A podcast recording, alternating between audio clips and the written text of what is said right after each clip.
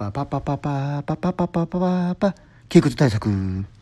今回は国富さんのボイシー第4回。アフィリエイトが稼げない理由2つ。それは競合サイト企業サイト勉強してないっていうことですね。そのためには1時間軸を把握していない2価値提供していない。3競合多いジャンルを選んでいる。4マーケットがない。5稼ぐことだけを目的としている。以上のことに対して注意してください。パパパ対策編個人ブログの強みを生かすことが大事ですね。